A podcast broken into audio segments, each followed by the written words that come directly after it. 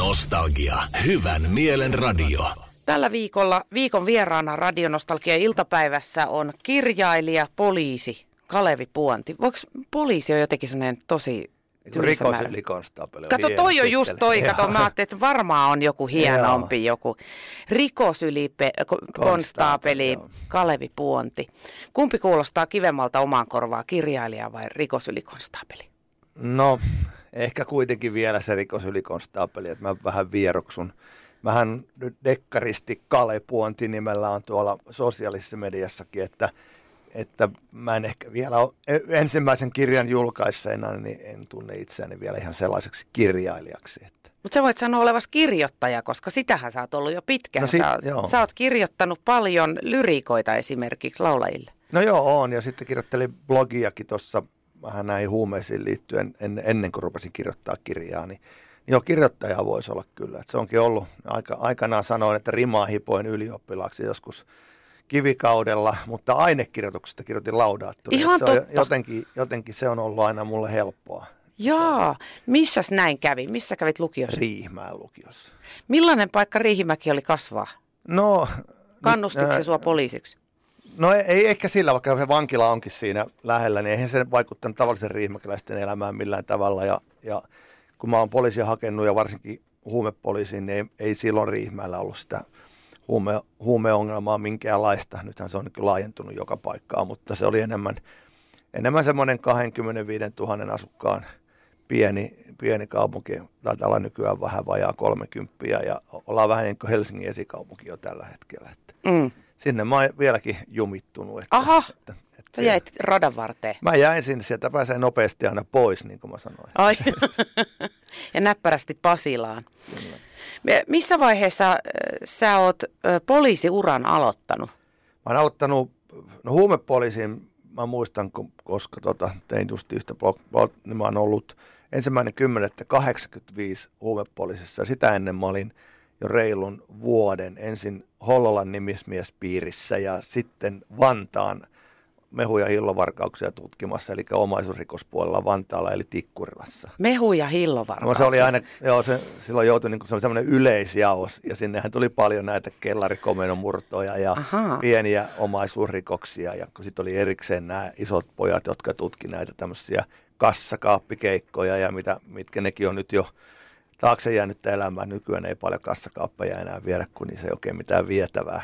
Ai, papereita vaan. Niin, sitä niin. juuri. Eikä ole käteistä rahaa enää. Että vanhat kassakaappi venkulat, jotka osaa, osaa ikään kuin le- polttoleikata kaapin auki, niin niillä on jo aika monta metriä multaa päällä. Karmeeta, kun on tommonenkin hieno niin ammatti. on hävinnyt, kyllä. Ei ole enää. Oliko se sulle selvää, että sä halusit sinne huumepoliisin puolelle? Ja no jos ei, niin miksi? No ei se aluksi ollut selvää, koska tämä mun poliisiurankin valinta oli, oli vähän tämmöinen laiskamiehen valinta, että mä olin armeijassa Parolannummella ja, ja tota, sitten lomapäiviä ja haettiin niin kuin keinolla millä hyvänsä, että sieltä pääsi pois, niin mä katsoin, että poliisikouluun pitää saada, jos hakee sinne, niin pitää saada paikkakunnan poliisi jonkun päällikön lausunto. Ja tota, mähän sitten sain armeijasta päivän vapaata, kun mä menin Riihmään nimismiespiiriin sinne harmaat päällä ja sain sen lausunnon. Ja, ja sitten tota, enkä sitten ollut hakenutkaan mihinkään muuhun, kun intti päättyi, niin mä, mä pääsin keväällä pois, niin mä olin jo sitten kaksi viikkoa myöhemmin pääsykokeissa tuolla Tampereella ja, ja sille tielle mä nyt oon jäänyt. Eli periaatteessa sä halusit vapaalle intistä ja mietit, että mikä olisi hyvä tekosyy. Niin, juuri näin. Joo, no mun, joo, mun joo. isä päätyi samalla tekniikalla näyttelijäksi. se se katsoi, että mihin on monta päivää pääsykokeita ja lähti sinne hakemaan. Joo, joo. No jos vähän samaa tyyliä. Että, ja Ihan hyvin on pyyhkinyt, joo, kyllä. Joo, valita, että kaiken näköistä on sattunut. Joku sen päiväkin voisi jättää pois, mutta ei, ei, ei, ei ihan niin kuin Tapio Rautavaara, että en päivääkään vaihtaisi pois, että onhan tästä viime vuosina käynyt kaikenlaista, mutta pääasiassa ihan hyvällä fiiliksellä ollaan. Ennen kuin mennään tuohon sun esikoisdekkari Manniin, niin kerro vähän taustaa, miten ö, huumepoliisin toiminta tai oikeastaan niin työt on muuttunut siitä, kun sä aloitit sieltä ja tähän päivään? No onhan ne muuttunut tosi paljon. Se oli silloin alkuvaiheessa, vaikkakin meillä jokunen ulkomaalainen toimija täällä oli, niin se oli kuitenkin aika kotikutoista, että meillä oli tosi paljon niin suomalaisia toimijoita, jotka – pieniä porukoita, jotka hankkivat ikään kuin itsellensä huumausaineita. Että joku, joku salakuljetti ja myi ja sitten siinä oli se sama porukka. Kaikki tunsi toisensa. Ja mä oon lukenut vanhoja pöytäkirjoja, mitkä oli muutama vuotta aikaisemmin, kun mä menin, niin siellä vielä kysyttiin, että kuka sytytti piipu ja missä järjestyksessä poltetaan. Ahaa. Ja, ja siinä oli tämmöinen, vielä näitä kannabispolttajakin silloin jahdattiin. Mun nykyään se on ihan niin, että, että yleensä on tulkki paikalla ja on joku ulkomaan elävä, jolta kysytään, että montako sata kiloa on tullut. Että ei siellä enää kukaan kenenkään polttelusta välitä tai, tai mistään kotikasvatuksesta, että kaikki kaikki tota, tämmöiset kotikasvatuksetkin tulee pääasiassa poliisin tietoon silleen, että siellä on tapahtunut siinä kämpässä, missä viljellään, niin on tapahtunut vesivahinko. Kun on vesiviljelmiä, niin juuristo on mennyt sen verran tukkoon, tai se, että se vesi jo kiertää siellä, niin se rupeaa tulviin parketille ja alakerran kämppään, niin ne jää yleensä silleen kiinni. Että kyllä poliisilla on älyttömän paljon enemmän töitä sitten näiden kansainvälisten juttujen hoitamisessa. Kalevi Puonti, jossa nyt miettisit, että ryhtyisikö poliisiksi ja tähtäisikö riko, rikosylikonstaapeliksi, niin lähtisitkö? Niin, no mulla on, mulla on vähän hankala, kun mulla ei ole mitään muuta ammattia koskaan ollut, paitsi vähän tätä musahommia hoidellut, niin kyllä mä voisin lähteä siis jo sen takia, että se yhteisö on aika sellainen, vaikka se on sisäänlämpöä, tietenkin se huumekyttien porukka, mutta tota, se on, se on kuitenkin sellainen, mitä mä ehkä eniten jään kaipaamaan, sitä semmoista veljellistä naljailua kahvihuoneessa, kun mä tuossa vuodenvaihteessa jätän nämä pollarihommat ja siirryn ansaitulle – nimi, nimike kuulostaa kauhealta, enkä mä itse sitä käytä, mutta vanhuuseläkkeelle kuitenkin. Että poliisit pääsee vähän aikaisemmin, tämä kyllä niin vanha on. Että se... Joo, ei. Virkaijän perusteella. Virkaijän, Nimenomaan, joo. joo. Meidän äiti painottaa kanssa aina tota, että virkaijän perusteella, kyllä. en van, vanhana. Joo. Kalevi Puonti Radionostalgia iltapäivässä viikon vieraana. Tällä viikolla jatketaan huomenna juttua taas. Radionostalgia. Katja Stoll ja viikon vieras. Radionostalgian iltapäivässä viikon vieraana Kalevi Puonti. Hän on rikosylikonstaapeli ja nimenomaan huumepuolella pyörinyt viimeiset vuosikymmenensä ja nyt elokuussa julkaistiin esikoisromaani Manni joka kertoo hyvinkin paljon siitä maailmasta, missä sä oot itse asiassa seikkaillut. Tuossa matkan varrella, kun oot työtäsi tehnyt, niin ootko sä miettinyt, että ai että kun mä pääsen joskus kertomaan nämä jutut, tai niin kuin, että tiedätkö mitä No tarkoitan? joo, tiedän joo, ja olen miettinyt lähinnä sillä tavalla, että silloin kun meillä meidän yksikössä, eli tuo huumeessa alkoi nämä isot käytetty sitä Arnio-Aallot-nimitystä, eli kaikki pakka meni sekaisin ja päällikkö lähti lähti tota virastopidetyksi ja myöhemmin vangituksi, niin, tota, niin silloin ajattelin, että, että nyt kun on vähän semmoinen semmoista fiilistä ilmassa, että kaikki on leimattu ja, ja tota, koko yksikkö, joka on kuitenkin useamman kymmenen ihmisen, en tarkkaan määrää nyt halua sanoa, mutta kuitenkin siellä on paljon ihmisiä töissä, jo, joilla ei ollut asian kanssa mitään tekemistä, siis suurimmalla osalla ei edes niin kuin ollut kosketuspinta Arnion, koska hän oli iso päällikkö ja, ja, ja omat komissariat hoiti ryhmiensä asioita. Niin sitten mä sain kau- tuolta laitokselta luvan kirjoittaa tämmöistä kaupungin varjoja blogia, missä mä avoimesti kerroin, että mitä huumepoliisin työ on ja minkälainen huumausainetilanne on Helsingissä. Ja, ja tota, kirjoittelin sitä reilun vuoden verran ja sitten tuli kohtuullisen suosittu. Monet mediat lainas niitä juttuja ja, ja tota, se kannusti niin itseäni enemmän kirjoittamiseen ja, ja tota, sitten joskus ajattelin, että voisinpa kertoa tässä ehkä niin kuin romaanin, fiktiivisen romaanin muodossa näissä juttuja, mutta kuitenkin se on niin kuin ajassaan tämä mun kirjoittaminen kiinni, että siellähän vilahtelee tuttuja tapahtumia, ei ihan niin kuin sellaisenaan, kun ne on oikeasti tapahtunut, mutta kuitenkin ihmiset muistelee, että ai niin, tämä oli tämä juttu. Vaikkakin se punainen lanka siitä, se, se iso juttu, mikä siinä kirjassa on, niin se on niin kuin keksitty. Ja tota, mutta se, se on kuitenkin keksitty sillä tavalla, että se olisi voinut tapahtua näin. Mutta semmoista minun tietojen mukaan ei ole tapahtunut. Niin, sä puhut nyt itse Mannista ja sen verran mä voin paljastaa, että hän löytää sattumoisin ison kätkön.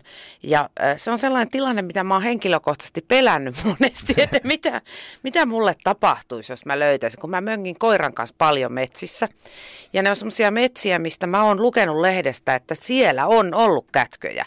Mä oon miettinyt monesti, kun mä siellä tepsutan ja tämmöisenä henkisenä salapoliisina väijyn, että mistä mä, mitkä ne merkit olisi, mistä tunnistaa. No. Millaisia merkkejä ne muuten on, mitä siellä metsässä on? Onko no, siellä jotain merkkejä? On, joo, joo, on, on. Ja sitten on sinällään hauskaa, että vaikka sulla on kuinka ne GPS-koordinaatit, mitkä sulle on myyty tai sulle on kerrottu, niin aika usein joutuu kuitenkin sieltä mettästä soittaa, että missähän pirussa tämä on, että yleensä siinä on keppi poikittain tai tyhjä oluttölkki tai, tai kaljapullo tai joku vastaava.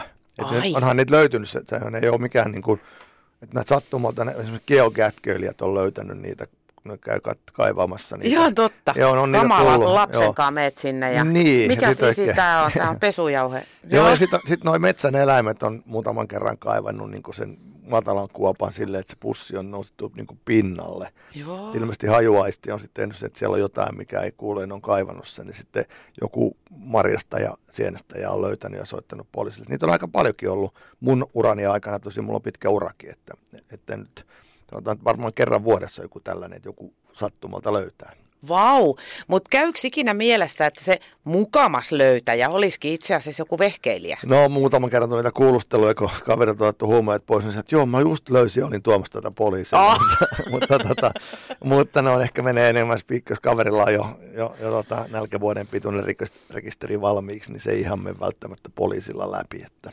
Niin, onko oikeasti äh, huumepoliiseissa, äh, huumepoliisi, anteeksi, huumerikollisissa, niin onko siellä ovelia tyyppejä? Siellä on ihan kaikenlaisia tyyppejä. Siellä on siis ihan fiksua porukkaa, jotka on jossain elämänsä vaiheessa vaan hairahtunut tuonne. Sitten siellä on selkeitä bisnesmiehiä, jotka ei juuri käytä itse mitään.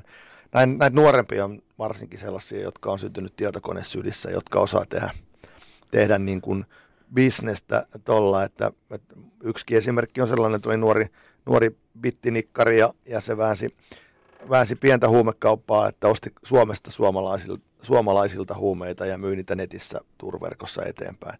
Teki sitä hyvin pakkasne ja sehän, sehän on samanlainen systeemi kuin missä muussa kirpputoruossa saat niitä tähtiä, että paketti tuli ajoissa ja sisälsi mitä piti. Ja Joo, asiakaspalvelu. Asiakas, niin siellä näkyy suoraan. Ja, niin Hollannista oli huomattu, että täällä on tämmöinen aktiivinen kaveri ja otettu suoraan yhteyttä siihen, että olemme huomanneet, että hoidat bisnestäsi hyvin, että voimmeko olla sinun hovitoimittajasi.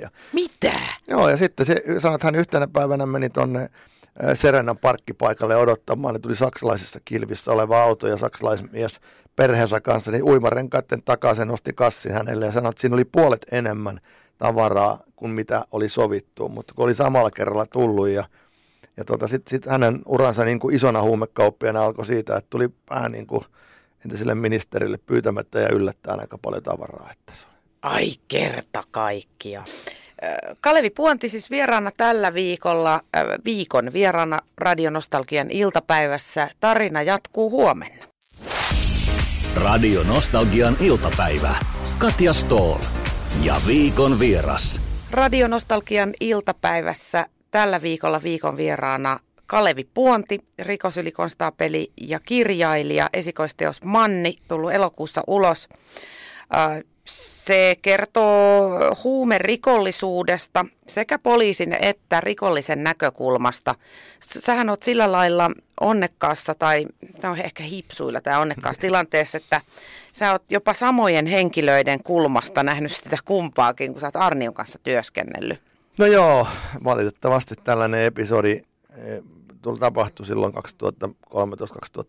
vuoden alla, mutta taas toisaalta sitten mä oon ajatellut, kääntänyt tämän asian niin, että tuskinpa olisin kirjaa kirjoittanut koskaan, jos ei sellaista tapahtumaketjua olisi tullut. Et niin. Ennen kuin mä kirjoittelin aluksi niitä blogeja ja sitten mä ajattelin, että ja mä oon käyttänyt tämmöistä hienoa niin kunnian palautus huumepoliiseille. Mähän on itse nyt on ollut jo vähän toista vuotta pois niin kuin tästä aktiivisesta huumia ja JR-tutkinnasta. Ja, mutta tota, on silti kuitenkin, niin kuin, totta kai kun se yli 35 vuotta oli, niin on niin kuin huumekyttä, myrkky niin kuin henkeä ja vereen. Mutta katsoin vaan, että mulla on niin kuin helpompi kirjoittaa, kun mä teen enemmän päivätöitä ja lähdin sitten romanssipetoksien pariin. Niin Ai tätä, niin. niin no Siis onko teilläkin joku oma yksikkö noihin romanssipetoksiin? No se on, se on, niin kuin net, se netti? nettipetos, se niin on niin kuin nettipetos, mutta, mutta mä otin lähinnä niitä, kun mulla oli todellakin niin, niin tota, menin ihan vihreänä, vaikka pitkä poliisitausta, niin on, jokainen rikollis- tai rikostutkintahaara on erilainen ja niin mä otin sitten, ja olin heti käsi pystys, kun näitä tuli näitä romanssipetosjuttuja, koska itse, itseäkin kiinnosti se, että miksi joku naisihminen, yleensä niin kuin ne romanssipetossin naisihminen lähettää kymmeniä tuhansia henkilöille, joita hän ei ole koskaan tavannut. Ja, ja, ja lähinnä hän silleen, että niin kuin, sano, sanonko näin, että ajattelin sitä, että onpa ne ihmiset tyhmiä, kunnes olen nyt ymmärtänyt, että, että se on niin taitavasti rakennettu rikollisuuden haara, et, ja, ja se syyttäminen on täysin turhaa, että, että suurin ongelma, tai siis se suurin syy, että joku ihminen lähettää jollekin rahaa, niin sehän on toi yksinäisyys. To, ö, miten, sullahan tulee siis seuraava kirja jo, mitä tammikuussa Tammikuun kahdeksas päivä oli lyöty. Liittyykö se kenties tähän äh, no, alueeseen? ei, ei vielä, olen, olen kirjoittanut siitä kyllä jo, mutta ei tässä tokaskirjassa vielä. Joo. Koska tota, nämä menee vähän, nämä kustan, asiat menee vähän sillä tavalla, että Mannihan on ollut mulla valmiina melkein kaksi vuotta. Aa. Ja mä oon sitten siinä välissä kirjoittanut kakkosta ja kolmosta. Aa, ja jopa nelosta. Nelosessa on hyvin voimakas tämmöinen romanssihuijari juttu. Ja, Hui. Ja tota, se nyt on vielä niin kesken, että en tiedä, miten se päättyy, koska olen sellainen kirjoittaja niin kuin monet muutkin, että noin puoleen väliin voit tietää, miten kirja me, menee, mutta sitten se lähtee viemään eteen itse, Ite. niitekseen ja sitä, että ei kannata miettiä ehkä joku loppuratkaisu, mutta sitten se kaikki mitä tapahtuu siinä välillä, niin sitä ei, ei se lähtee elämään omaa elämää. Se kuulostaa siltä, että se on kivaa se No joskus, silloin, joskus se lähtee. tulee se flow joskus niin. joutuu istumaan pakosti ja yrittää saada jotain aikaiseksi, mutta joskus huomaa ollensa, että hitto mä istunut tässä viisi tuntia jo ja että nythän on syntynyt. Mä en tee lyhyitä lukuja, mulla on itselleni semmoinen ajatus, että lukupäivässä, no. mä kirjoitan silloin kun kirjoitan, ne on aika lyhyitä. Sä oot armollinen itsellesi. No joo, ja laiska. Kalevi Puonti Radionostalgia iltapäivässä vieraana. Huomenna vielä yksi osa. Radionostalgia. Katja Stoll ja viikon vieras. Radionostalgian iltapäivässä viikon vieraana Kalevi Puonti.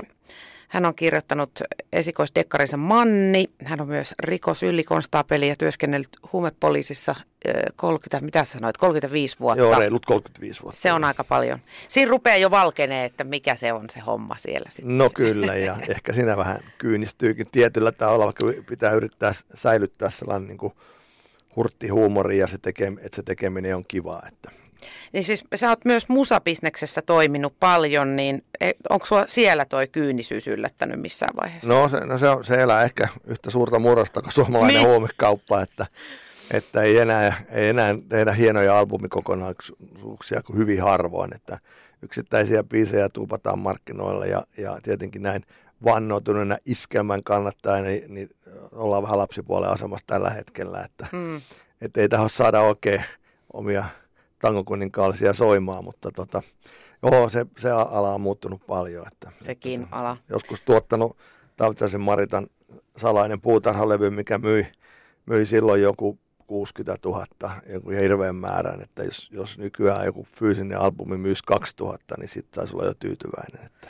Niin, se oli niitä aikoja, kun te saitte verekseltään rikolliset kiinni niin. reppuselässä ja myitte levyjä kunnolla. Nyt ollaan Joo. tällaisessa vaiheessa. No nyt ollaan ja netissä Joo. toimitaan. Nyt opiskellaan, miten tästä eteenpäin. Joo.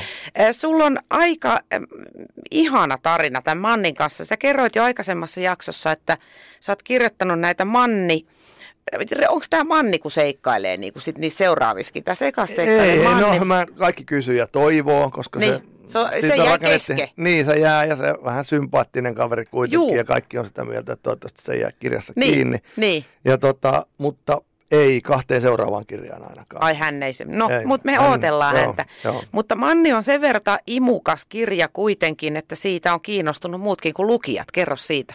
Niin, ja mä olin vähän niin kuin hämmentynyt tästä ensinnäkin palautteesta ja sitten, sitten tota Yellow Films otti tuossa ihan vähän ennen viikkoa ennen kirjan julkaisua, kun he olivat saaneet kappaleen yhteyttä, että he haluaisivat tehdä niin kuin sopimuksen leffasta ja sarjasta ja kahdesta ekasta kirjasta. Ja totta kai tämmöinen niin täysin noviisi tässä kirjoittamisen alla, niin, niin on, on ihan riemuissa. Toki ymmär, ymmärrän sen, että, että se ei vielä tarkoita sitä, että jossain sanotaan, että action ja Samuli Edelman tulee ruutuun, mutta mut se on hyvällä mallilla kuitenkin, että mm. sitä joko ei ole suunnitellaan, että mulla ei ole ihan aikataulutietoja, mutta, to, mutta tota, olin ymmärtänyt, että tämän syksyn aikana voisi jotain synopsisajattelua rupea jo tekemään. Et se on aina hienoa, että kun tuokin asia niin kuin, tai kirjoittaa, koska tänäkin syksynä pelkästään luin jostain, niin ilmestyi 167 kirjaa. Niin. Niin, niin tota, että sieltä löytyy tämmöiseen esikoiskirjailija, että se kiinnostaa elokuvayhtiötä. Ja nyt oli, nyt ymmärsin tota, tuolta yhtiön puolelta, että, että oli suunnitella, suunnitella 6-8 TV-sarja siitä, että että kyllä se jotain on aamukahvilla pohdittu, että ehkä siitä tulisi joskus valmista. No ihan varmasti tulee, jos mä ajattelen vaikka tämmöistä karppisarjaa, Niin. niin äh, kyllä tämä on mun mielestä niin kuin esimerkiksi äh, karppiin verrattuna Manni on hyvin kirkas ja selkeä, että mitä siellä tapahtuu ja missä järjestyksessä. vähän Niin, eva- se, se niin kuin niin. näkee tavallaan heti, että mitä siellä sarjassa tapahtuu. Joo, en mä ajatellut sitä kirjoittaa sen, mutta joo, tottahan se on, Joo. että luvut on lyhyitä ja se Joo. etenee, etenee koko ajan niin kuin sen tarinan mukaan, että siitä, mm. siinä, siinä ei jäädä niin kuin kuvailemaan tapettien väritystä ja, ja kirja, kirjahan ei ole kuin 270 sivunenkin just sen takia, että siinä, niin kuin, siinä, siinä on jäänyt ne kaikki rönsyt pois. Monet tykkää, joku, joku sanoo, että henkilöhahmot voisi olla vahvempiakin, mutta ne tässä vahvistuu kirjojen. Niin, ja se on Tässä- kuitenkin hyvänen aika sun ensimmäinen kirja, että siis se kirjoittaminenhan sua opettaa Joo, tekemään kyllä. asioita siis, että eihän, eihän kaikkeen kiinnitä heti huomiotakaan. Niin ja, Mutta se- kustannus, niin ja kustannustoimittaja kyllä opettaa sitten lopulta. Nyt, Niin. tuli, nyt tuli kakkoskirja takaisin viikonloppuna ja varovasti nostin sitä kantaa, että eikä. Se, oli, se marginaali oli ihan täynnä Älä. sitä, että ei, älä näin, tee, mieti. Siis kustannustoimittaja totta kai se myös korjaa kirjoitusvirheitä, jos Niin. niitä nyt on, mutta sitten se kouluttaa ja opastaa sua. Ja sehän on paras koulukirjoittajalle, että jos sulla on hyvä kusti. Kalevi Puonti, kiitos kun pääsit vierailemaan ja mä toivon ö, valtavasti onnea Mannille, että hän ei jää kiinni. Toivotaan. Ja sitten mä toivon sun ö, tälle tuota noin niin, TV-sarja- ja elokuva ryhtymiselle, niin myöskin tsemppiä ja tuleville kirjoilla. Tervetuloa uudestaan sitten, kun seuraava tulee ulos. Hei, kiitoksia, oli mukava käydä. Radio Nostalgia.